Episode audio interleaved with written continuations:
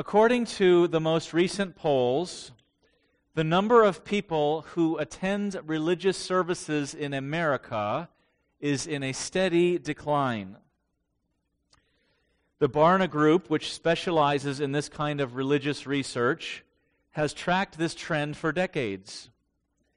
And it appears that culturally, faith is at an all time low. And for many, this is a sign that we are heading in the wrong direction.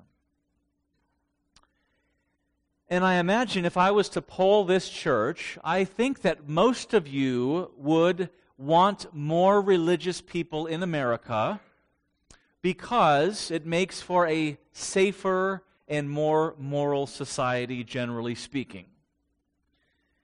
And I think you might add to that religious people are similar to us in a sense that they have a kind of faith. I mean, they believe in some kind of God.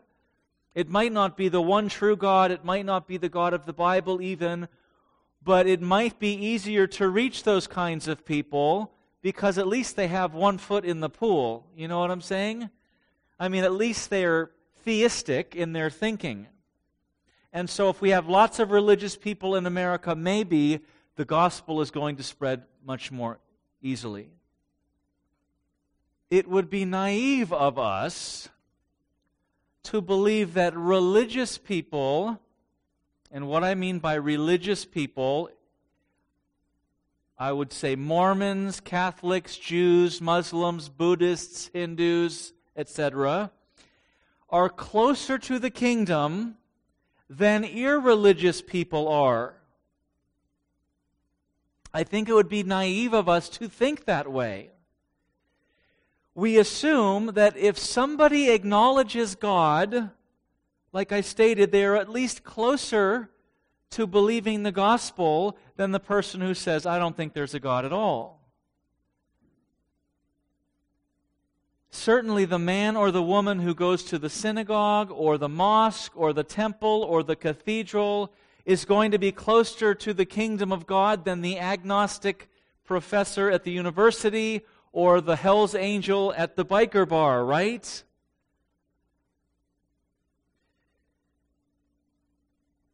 But if you have read through the Gospels, if you have seen the various encounters that Jesus had with all different kinds of people, you might want to think twice about that presupposition.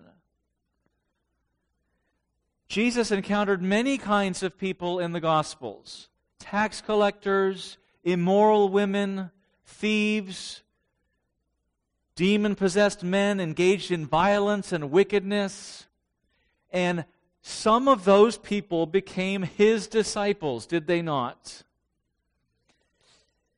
But it was the religious community that opposed his message time and time again, was it not? Were not the harshest words that Jesus uttered reserved for those in that religious group? Now, this might surprise people.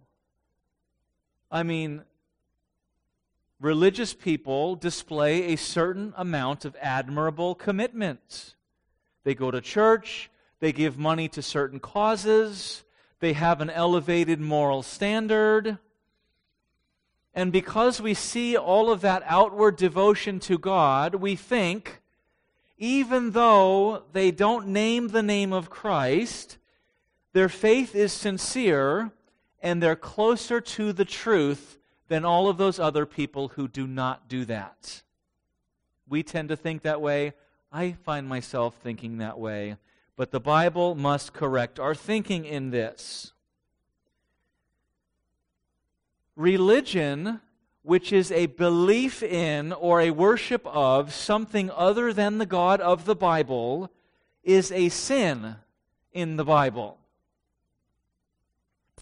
It is a sin because it always places man at the center, and it is not a human quest to embrace the light and to know the truth, but rather, religion is a way for men to hide from God by constructing a system of works for God in place of a relationship with God. So, religion in the Bible is a sin because it is all about what man does and does not do. And what always gets lost in that system is the beauty and wonder of God. It becomes a way for man to earn God's favor, and as he works this system, the glory of God becomes absent, and there is no power to convert the soul.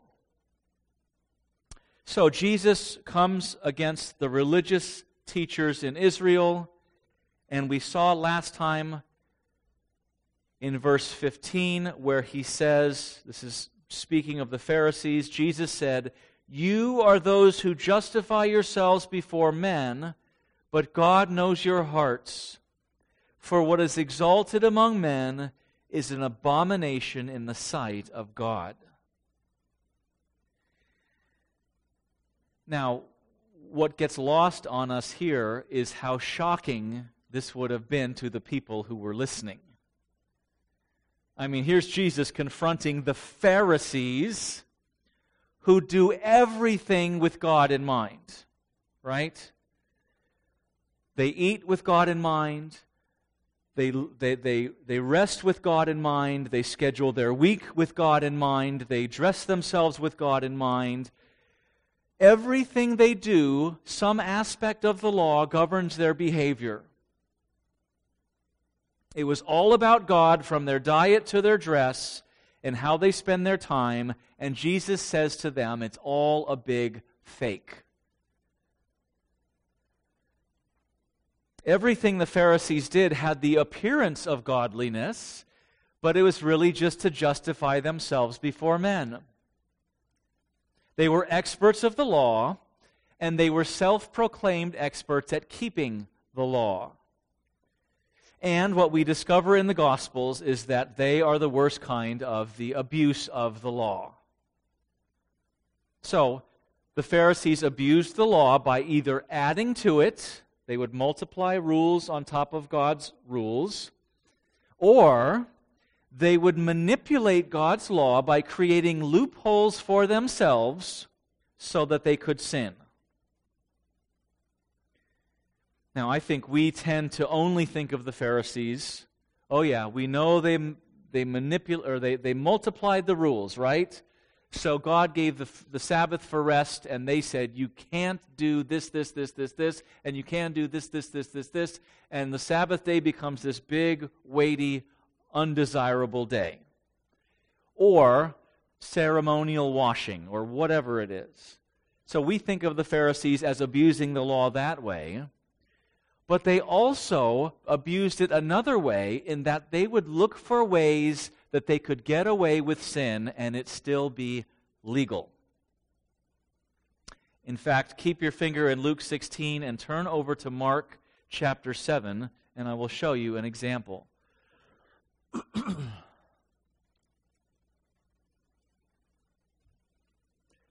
One book to the left. Luke chapter or sorry, Mark chapter 7 starting in verse 9. Jesus said to them, this is to the religious leaders, you have a fine way of rejecting the commandment of God in order to establish your tradition. For Moses said, Honor your father and your mother, and whoever reviles father or mother must surely die. But you say, if a man tells his father or his mother, Whatever you would have gained from me is Corban, that is, given to God, then you no longer permit him to do anything for his father or mother, thus making the word of God void by, sorry, thus making void the word of God by your tradition that you have handed down. And notice, and many such things you do. So, they found a religious loophole. Mom and dad are in need, they're in financial need. You are to honor them, you have the resources to help them, but greed is keeping you from wanting to do that, and so you could say, this money is dedicated for the sake of God, and therefore, mom and dad, I can't help you. And that was a religious loophole they would use to break the commandment of God. And Jesus calls them out on that. Now turn back to Luke 16.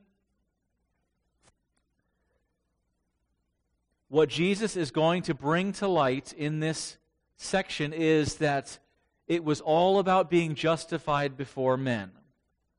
It was all about maintaining the appearance of holiness while at the same time not obeying the God who is holy. Now, the next few verses might seem like they don't flow with the conversation. I said before the sermon there are difficult passages. I find this to be a somewhat challenging passage. I've read through it a number of times, and Jesus goes from talking about money with the Pharisees to talking about John the Baptist to talking about the law to talking about divorce and remarriage and you're like, what is going on with the flow of this conversation here?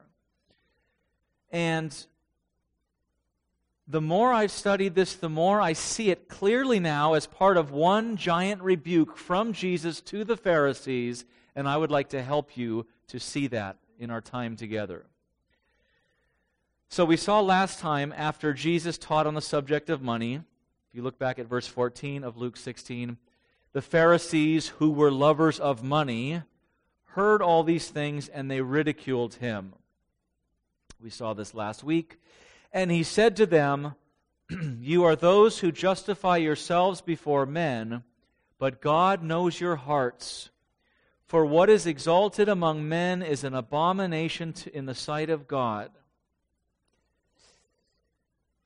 So Jesus brought heaven down to earth and he, he demonstrated that through his miracles and through his teaching. And the most devoted men in Israel ridiculed him in response.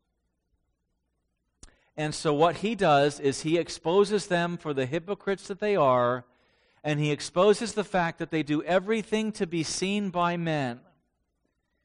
And he is going to expose their empty religion and point them to what their heart truly desires but it's a little bit of a twisty turn, so, so stick with me here. Verse 16 The law and the prophets were until John. Since then, the good news of the kingdom of God is preached, and everyone forces his way into it. What Jesus brought into the world was not just another religion or philosophy. Jesus didn't come to earth and say, hey, I've got this new way that's going to totally start right now without anything prior. Rather, we know that Jesus came as the fulfillment of thousands of years of previous revelation, what we call the Old Testament. So he did not bring something new, but rather he was the fulfillment of something old. The entire Old Testament, of course, anticipates the one who is going to come and bring everlasting peace. The Jews had a misunderstanding of what that meant, but the Messiah comes to bring peace with us and God and to set us free from our great enemies, which are sin and death. And so Jesus coming into the world marks a new era of redemptive history. So to the Jew, the law and the prophets, which is what Jesus says here in verse 15, 16 rather, the law and the prophets was like saying the Bible, or the Old Testament, we would say. This is what they held to as the truth of God's word. This is what they held as a community of religious people. And Jesus says here that with the coming of John the Baptist, that era came to an end. Okay, so you've got Genesis 1 all the way to this wild eyed, crazy preacher named John the Baptist, and that is an entire era of redemptive history. That is an age. So when you think of the great prophets of the Old Testament, you think of Elijah and Ezekiel and Isaiah and Daniel, and hopefully in that list is John the Baptist. This is why Jesus says in verse 16 the law and the prophets, the Old Testament, were until John, closing of an era. And then he says, Since then, the good news of the kingdom of God is preached. So John becomes like a hinge between the old and the new. He is a transitionary figure who is bridging the two. He is the forerunner of the Messiah, he is the herald of the Messiah, and he closes out that Old Testament age. And when you look at the ministry of John, it is very unlike the ministry of Jesus.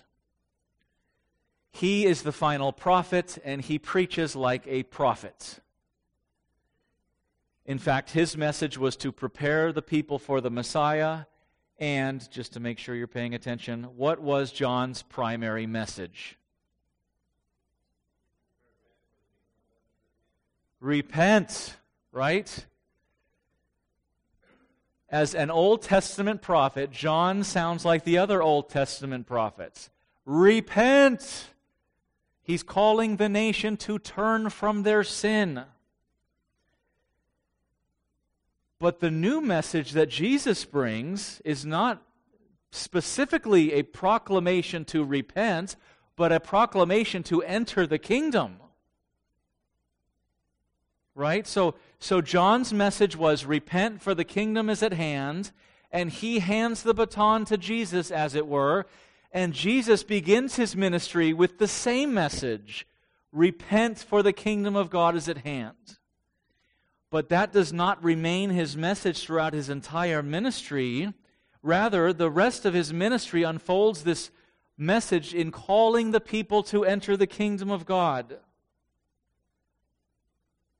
So, in a sense, John represents the law, and Jesus comes and he represents grace. John's message was that people needed to stop doing evil. That's what you know, repent. That's what he's telling them. Stop stealing from people. Tax collectors, stop charging people more than you should. Roman soldiers, stop using your power to take things from people. Stop it. That's his message. Knock it off, Israel. But that does not give people entrance into the kingdom of God if, if you are a thief and you hear a message, repent, and you repent of being a thief, that does not make you righteous. It just means you stop stealing. You still have an entire history of stealing. It's just a promise to change course. But what Jesus brings in the new is the entrance into the kingdom of God. It's not just an outward command to change, it's the righteousness that we need before God. so, John brings the law, Jesus brings grace. The law cannot save you, the law never could save you. The law can only produce guilt and an external obligation to obey. But through Jesus, he produces the righteousness that we need, and he gives us an inward desire to obey. So, believers, we Christian people, are not people who are just to conform to the standard, but we become people who love the standard. That's what grace does. It gives us entrance in, and it gives us a heart to love the things that God loves. John Bunyan demonstrated this in a poem. You may have heard this before. He says, Run, John, run, the law commands, but gives us neither feet nor hands. Far better news the gospel brings. It bids us fly and gives us wings. So, the law then becomes something internal that we desire, not just something external that pronounces us guilty. Now, the Pharisees were part of this bygone era. They were part of this Old Testament era that Jesus is saying is now finished. They were the old wineskins. Now, verse 16 is a bit tricky because there's a phrase that Jesus uses here that can be interpreted a couple different ways. If you look at your Bibles, the law and the prophets were until John. Since then, the good news of the kingdom of God is preached.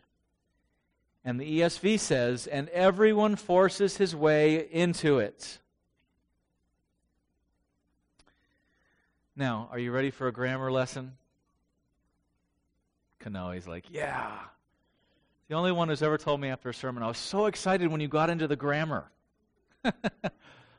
Most people are like, oh, man. So the Greek here for the verb to force is in the passive or middle voice. So a passive verb is where the subject is being acted upon. And the middle verb, which we do not have in English, is where the subject is acting upon himself. Okay?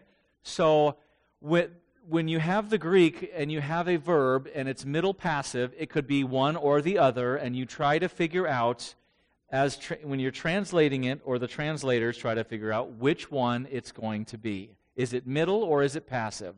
Is this saying the subject is being acted upon? Or is this saying the subject is acting upon himself? So they chose to go with the middle voice, which says, and everyone forces his way into it. You see that in your ESV, if you have the ESV? And everyone forces his way into it. But you might have a footnote with an alternate reading that says, everyone is being forcefully urged into it. That would be the passive rendering. The ESV went with the middle, and the, the, the footnote says, but it could be this also. Now, I think it makes way more sense if you go with the passive rendering that says everyone is being forcefully urged into it, because I made the point last week that Jesus did not have many disciples at the very culmination of his ministry. You don't have multitudes of people pressing to get in because they want to be in the kingdom, but you have a message that is forceful upon the people to enter the kingdom. In other words, the kingdom of God is preached, and it's not a take it or leave it kind of proposition. It is, you must do this or you will perish kind of message. So it makes more sense to me to, to say that the people are being forcefully urged into the kingdom. Now, that could be wrong, it could be right, I don't know, but that's not going to change the main idea, and the main idea is this. Jesus ushers in a new era where the kingdom is opened up and it's not through the Old Testament law that people are becoming kingdom citizens, it is through Christ. So John preaches repentance, Jesus preaches the kingdom, and they all need to get on board with what God is doing. Now, I mentioned earlier, these verses seem kind of disjointed, and Yet I want to make a point that these are not hap- haphazardly thrown together, but they roll right into each other because the reaction would be Jesus is saying the law doesn't matter anymore. Jesus is teaching a kingdom message that the law is obsolete and we don't have to obey the law.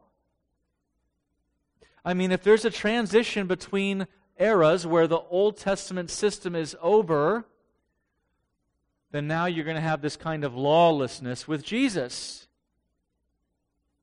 So that makes sense if people are going to think that for him to say, verse 17, but it is easier for heaven and earth to pass away than for one dot of the law to become void.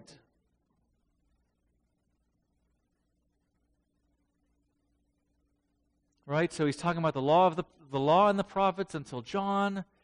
This strange comment about being forced into it. And then he talks about how the law is not going to pass away.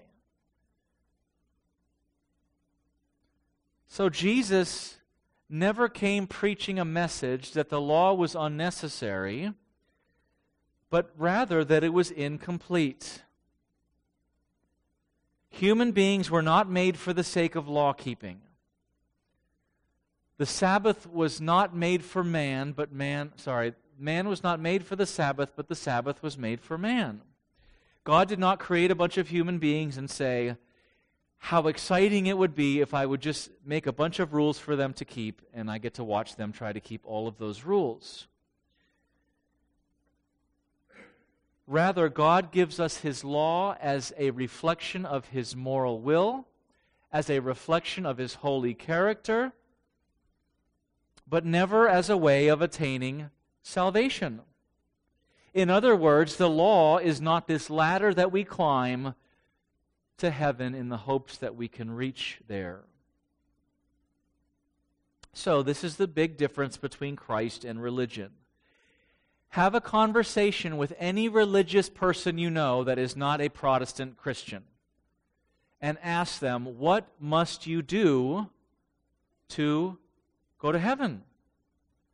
And I guarantee you, there will be a list of do's and a list of don'ts. You must go to the church. You must tithe. You must give to the poor. You must make a pilgrimage. You must keep the sacraments. You must perform the sacred rites. You must keep the Ten Commandments. Because religiously minded people have a list and they must do the list. The Jews determined that since God gave them the law, that they would be saved by the law. But that was never God's intention at all. In fact, we learn in the New Testament that one of the reasons God gave the law was so that we could look into it like a mirror and see how sinful we really are. Has anyone in this room never, ever told a lie? Raise your hand. No one can see you. I'm the only one that can see you. Not a single person in this room has kept God's law concerning lying or telling the truth. See that? It's like a mirror we look into that declares us guilty. So the law is good and the law is holy, but the law cannot save us. So now, with the coming of Jesus, Christians have a new relationship to the law. We can see the righteousness in it. We can see that it's God's holy moral standard. And we can strive to obey it because we have been changed on the inside. But we do not live as people who are under the law where it condemns us. Now, I know some people struggle with this concept of the Christian's relationship to the law and entire massive tomes have been written trying to explain it. I heard a very good illustration, and hopefully this will help. What is the Christian's relationship to God's law?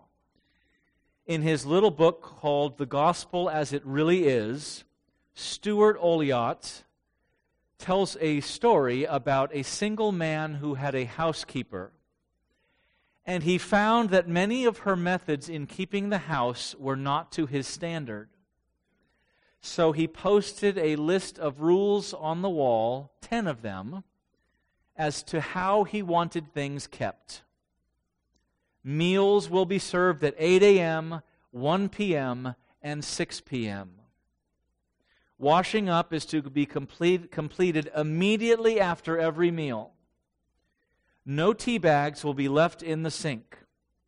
Beds will be changed once a week. Every room in the house will be vacuumed once a week, and so forth. But the housekeeper began to resent these rules.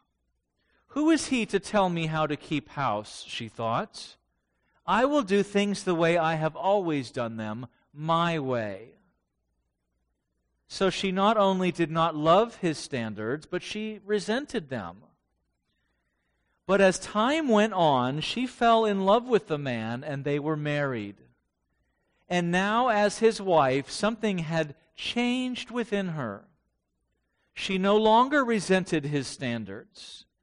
She found herself delighting in the things that she once grumbled at. The list of rules had become an expression of what her beloved one desired, and now she wanted to make sure that it was done the way that he wanted it. To the point where the posting of the rules was no longer necessary. It was her heart's desire to do his will. Now, I don't know if you find that helpful. I find that helpful because Jesus comes and he raises up a people not who forsake the law of God, but who become converted in relationship with Jesus and they begin to inwardly love God's law and desire to keep it because it is the voice of their beloved. Now, you do not have this with the Pharisee.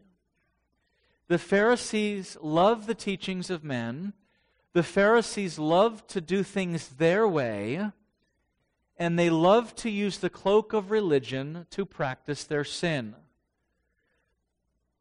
And this is the reason that Jesus rolls right into the next verse, which is one, one more example of how they did this the law concerning adultery. Notice verse 18. Everyone who divorces his wife and marries another commits adultery. And he who marries a woman divorced from her husband commits adultery. Now, we saw earlier in Mark 7 how they had a religious loophole concerning their money.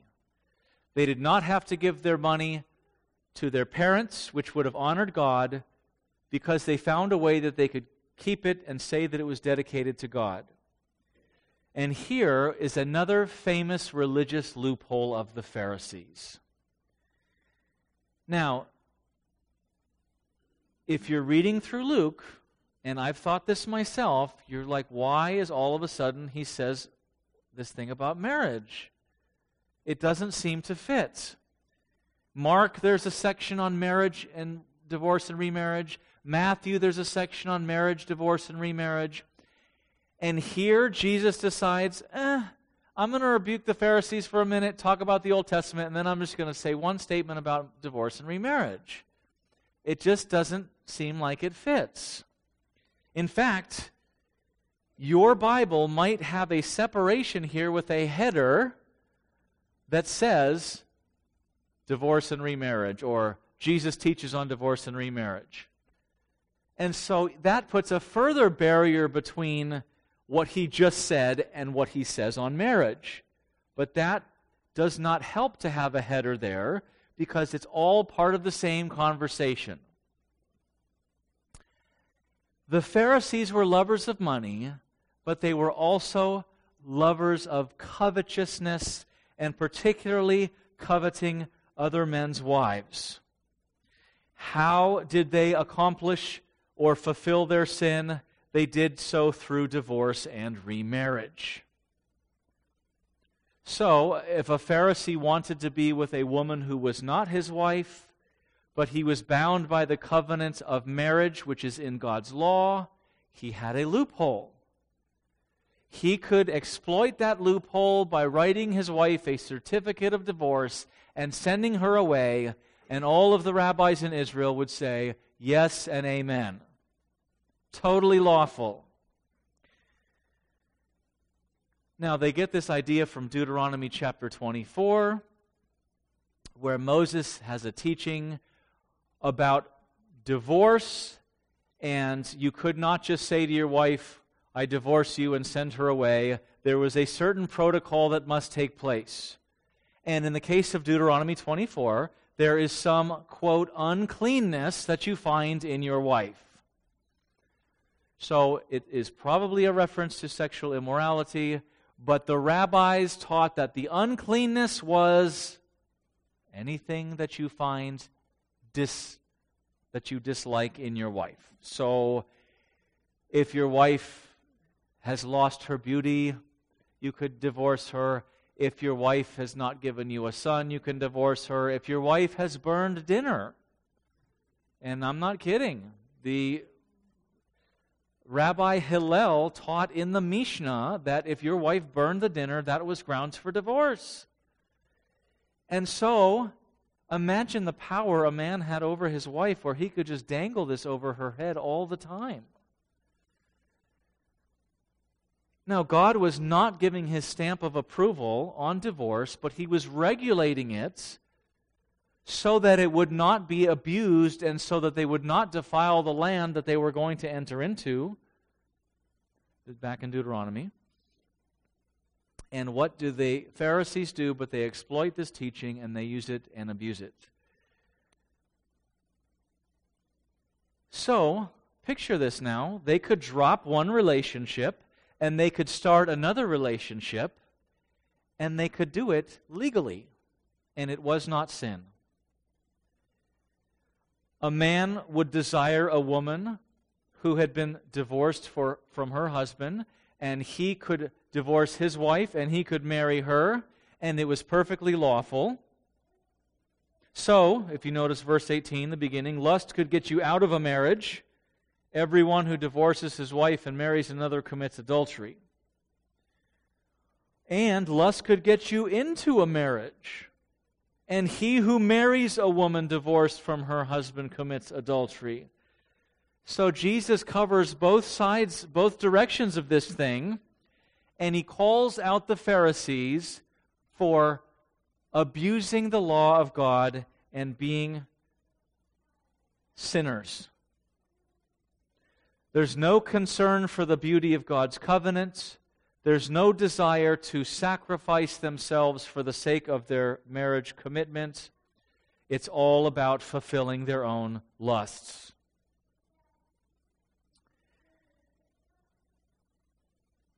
In the mid 20th century, a pastor wrote a book to young men who were preparing for the ministry. And the book was called Gold, Girls, and Glory. And he recognized those things that would destroy a young pastor as he entered the ministry.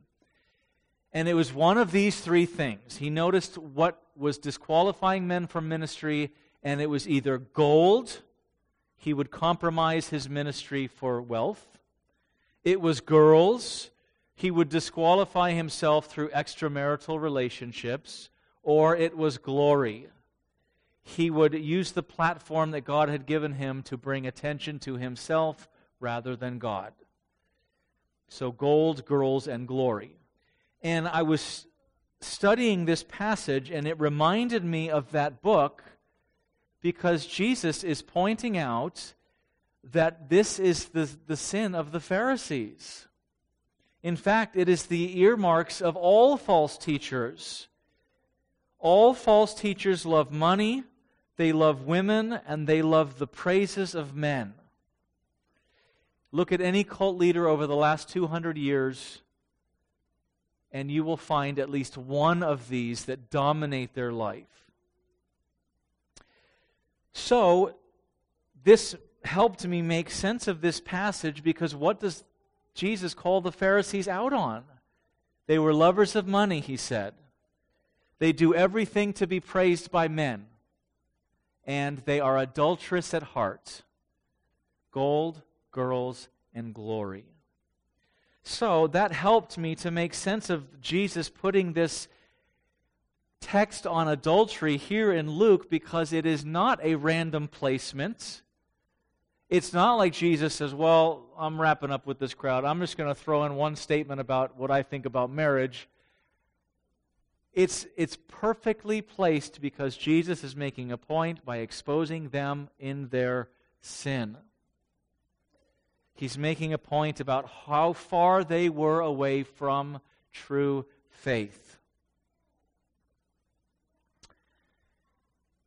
In conclusion,